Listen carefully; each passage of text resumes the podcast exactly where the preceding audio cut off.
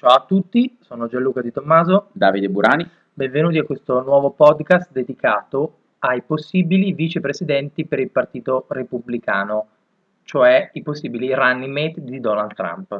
Allora Davide, partiamo subito da qualche nome, anzi no, facciamo un passo indietro prima dei nomi.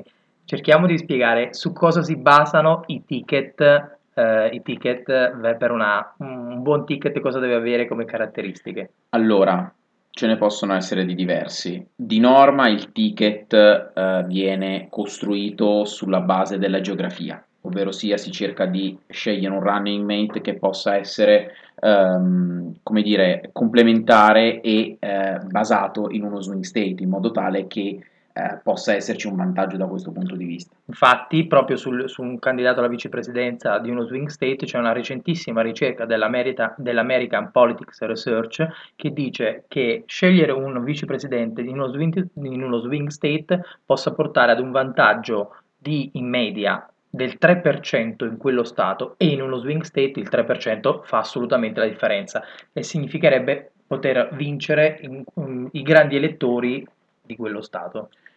Poi il ticket può essere fatto per esperienza, ticket classico eh, è l'atto democratico Obama-Biden del 2008, cioè si, si, si, associa ad un presidente, un candidato presidente con poca esperienza, uno che invece ne ha molta come era Joe Biden, un candidato per ehm, razza, eh, quale ad esempio sempre il 2008 mi viene in mente Obama-Biden, oppure un candidato di genere, quindi come dire, un ticket, eh, in questo caso ovviamente eh, maschile e lato presidenza e femminile lato vicepresidenza. Esatto.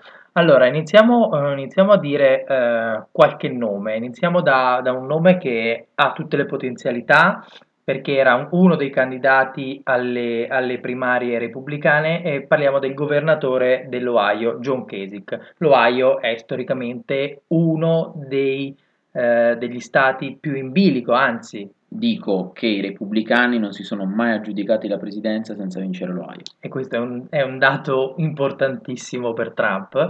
Eh, John Kasich andrebbe diciamo, a prendere una buonissima parte dell'elettorato moderato del, del Partito Repubblicano e garantirebbe a Trump forse una parte dell'elettorato dove è molto scoperto. Eh, John Kasich durante, nel corso delle primarie non è, sta- è, stato, uh, è, stato, un candidato che non ha attaccato gli altri, infatti un, era potenzialmente il candidato alla vicepresidenza per tutti, lo sarebbe stato per Marco Rubio, lo sarebbe stato per Ted Cruz e lo è per Donald Trump, che è il candidato.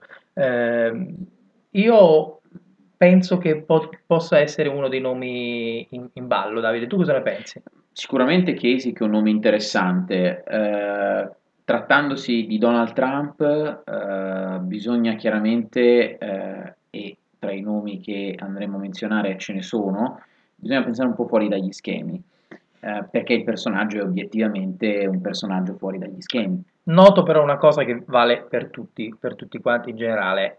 A mio parere, il candidato alla vicepresidenza di Donald Trump starà molto, diciamo, nel dietro le quinte cioè soprattutto mediaticamente, sarà completamente oscurato da Donald Trump. Quindi io sicuramente non mi aspetto che eh, un, soprattutto qualcuno possa accettare di fare il vice, vicepresidente di Donald Trump, innanzitutto perché rischia di doversi trovare ad affrontare uscite sparate di Donald Trump per come siamo abituati e soprattutto rischia di restare dietro le quinte, quindi una, uno che è molto Mm, da stare mm, sotto i riflettori, che, a cui piace stare sotto, i, sotto i riflettori, vedo, lo vedo un po' complesso come nome. John Kasich è una buona via di mezzo. Io vedo come potenziale vicepresidente l'attuale governatore della Florida, Rick Scott, per due motivi principali. Il primo motivo è che è governatore della Florida e la Florida con 29 grandi elettori è uno swing state molto importante. Il secondo motivo è che Rick Scott ha una storia molto simile a quella di Donald Trump, ovvero sia è un uomo che si è fatto da solo, eh, milionario, eh, che è stato eletto governatore della Florida contro tutti i pronostici, perché allora c'era Charlie Christ, se non sbaglio, candidato governatore della Florida. Anche lui un personaggio stranissimo, vabbè, ma non divaghiamo e quindi Rick Scott potrebbe essere un candidato che va diciamo a positivizzare la eh, figura di Donald Trump mettendo accanto a Donald Trump un altro personaggio con una storia simile. Invece arriviamo a, a due nomi importanti, eh, due nomi importanti eh, che si basano invece sul recupero, sul grande recupero che deve fare Donald Trump sull'elettorato ispanico. Breve ex- excursus numerico. Eh, possibili eletto- sui, possibili, insomma, sui potenziali elettori ispanici negli Stati Uniti. Gli elettori ispanici negli Stati Uniti nel 1988 erano solo 7 milioni e 700 mila nel 2000 13 milioni, nel 2008 19 milioni e mezzo quando venne eletto Barack Obama, nel 2016 i potenziali elettori ispanici per, eh, per la carica di Presidente degli Stati Uniti sono 27 milioni e 300 mila voti e se pensiamo che Barack Obama nel 2012 è stato eletto con 65 milioni, ci fa capire l'importanza ah, di questo elettorato. Più o meno il 45%. Esatto. Quindi i nomi che adesso andremo a come dire, presentare sono due nomi molto importanti. Soprattutto perché Durante, nel corso delle primarie Donald Trump ha definito, sin dal primo discorso che fece il suo annuncio alla, alla, come presidente, candidato presidente, eh, dichiarò che gli, gli, tutti gli ispanici presenti, presenti, negli Stati Uniti sono tutti potenziali stupratori. Diciamo che un bel posizionamento, però forse non bisognerebbe nel, verso le elezioni generali potrebbe riposizionarsi, potrebbe farlo appunto pensando ad, uno, ad un vicepresidente come Susana Martinez. Susana Martinez è l'attuale governatrice del New Mexico e soprattutto eh, è una donna quindi sarebbe un ticket, ritornando al tuo discorso iniziale, di genere, e quindi Trump deve anche recuperare verso, nel, nell'elettorato femminile, nel quale ha davvero perso punti nel corso delle primarie, con una, un'uscita su tutti che gli ha fatto perdere tantissimo nell'elettorato femminile fu quella eh, sull'aborto, quando disse che le donne che abortiscono devono in qualche modo essere punite. Eh, eh, Susana Martinez, come dicevo, è l'attuale governatore del, del, New Mexico, non è uno stato in bilico, ma ha un alto, eh, ha, sempre, ha, sempre, tenuto molto alti i suoi numeri, è stata rieletta eh, recentemente e, ed è sempre stata molto attenta comunque al tema del, della, diciamo, dell'immigrazione e degli ispanici proprio per lo stato in cui, in cui è eletta. Un altro nome, sempre nell'ottica della, uh, di andare a coprire l'elettorato ispanico è quello di Brian Sandoval. Brian Sandoval è attualmente il governatore del Nevada, ehm, è eh, di fatto uno dei personaggi politici più stimati dagli ispanici.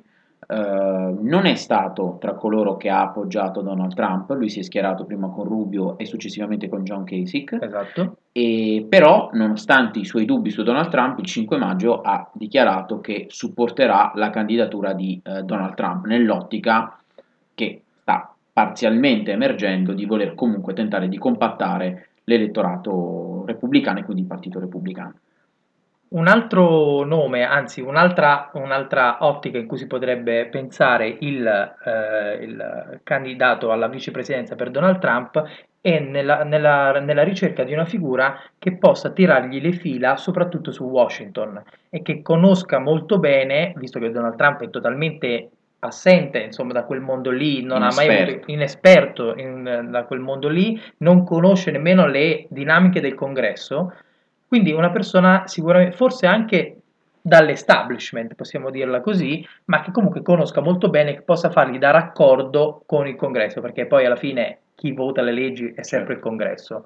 Quindi Davide ci sono due nomi in ballo. Il primo è che personalmente non mi convince tantissimo, è quello di Newt Gingrich. Newt Gingrich, che è l'ex eh, speaker della Camera, carica oggi ricoperta invece da, da Paul Ryan, è una persona strana, nemmeno lui così benvenuta dal, dal, dall'establishment repubblicano, eh, tuttavia ha forse quell'esperienza di, diciamo, eh, e soprattutto conosce molto bene le logiche che, che guidano il congresso. Ecco, per assurdo io vedrei meglio Newt Gingrich come un eventuale chief of staff di Donald Trump che non come vicepresidente. Figura che invece vedrei non esperta come Newt Gingrich, però appartenente ad un mondo repubblicano più dell'establishment, è quella di Tim Scott, senatore del South Carolina e soprattutto primo senatore nero per il Partito Repubblicano e come eh, noi abbiamo imparato nel, corso delle primarie l'elettorato afroamericano ha un certo peso e Tim Scott è molto ben visto da, da questo tipo di mondo. Assolutamente. Tornando invece ad una possibile ticket femminile, andiamo su una, una che è molto sconosciuta. È una è una membro del congresso del Tennessee, è una donna bianca, si chiama Marsha Blackburn. Potenzialmente mh, conosce anche lei, insomma, un po' anche lei l'esperienza all'interno del congresso, poca, non tanta. Eh, sarebbe una di quelle persone che andrebbe a coprire Trump dalla parte appunto dell'elettorato femminile, ma anche che starebbe un po' nel dietro le quinte, proprio perché non molto conosciuta e quindi non dovrebbe fare diciamo la front woman fonda- fonda- fondamentalmente si limiterebbe ad aprire i, eh, i comizi di Trump e basta in campagna elettorale. Ecco, Forse è un po' debole. Ecco, infatti il punto secondo me è che è vero che eh, il vicepresidente di Donald Trump dovrà essere una persona in grado di agire dietro le quinte e quindi di sapere qual è il suo ruolo, però dall'altro lato è anche vero che in un ipotetico scontro con il vicepresidente che sceglierà Hillary Clinton dovrà essere in grado di sostenere il, il, il livello, il soprattutto livello. perché uno dei dibattiti pre- prima delle elezioni è tra i vicepresidenti, assolutamente. E questo è un aspetto importante e a questo arriviamo agli ultimi due nomi. Sono due nomi secondo me molto pesanti perché eh, spariglierebbero per l'ennesima volta il tavolo. Eh, il primo nome è quello dell'ex segretario alla difesa di Barack Obama nel primo mandato 2008-2012 che è Robert Gates. Robert Gates è che è stato segretario della difesa anche nel secondo mandato di George Bush. Di George w, nella parte finale nella del parte secondo finale, mandato.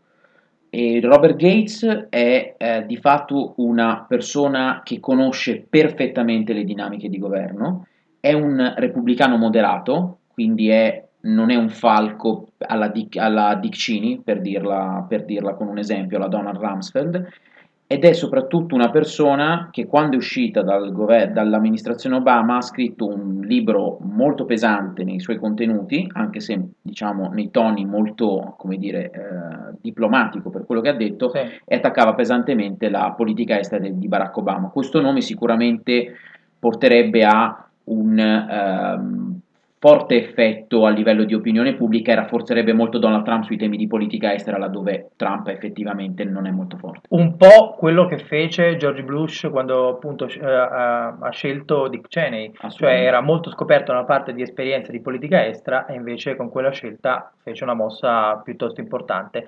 L'ultimo nome, veramente un po' buttato lì, però è comunque uno dei nomi che gira, è quello del, gener- del generale James Mattis. Chi è Davide?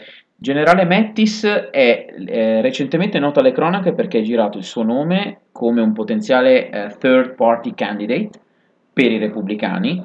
È un generale che viene dall'esercito, è di fatto eh, ultra stimato eh, nel corpo dei Marine, è una leggenda ed è eh, una di quelle persone che rappresenta un po' l'immagine mh, dell'eroe eh, americano. Non ha mai però espresso pubblicamente i suoi pensieri pe- su Donald Trump e una candidatura del genere avrebbe un impatto sull'opinione pubblica americana molto forte. Molto molto forte.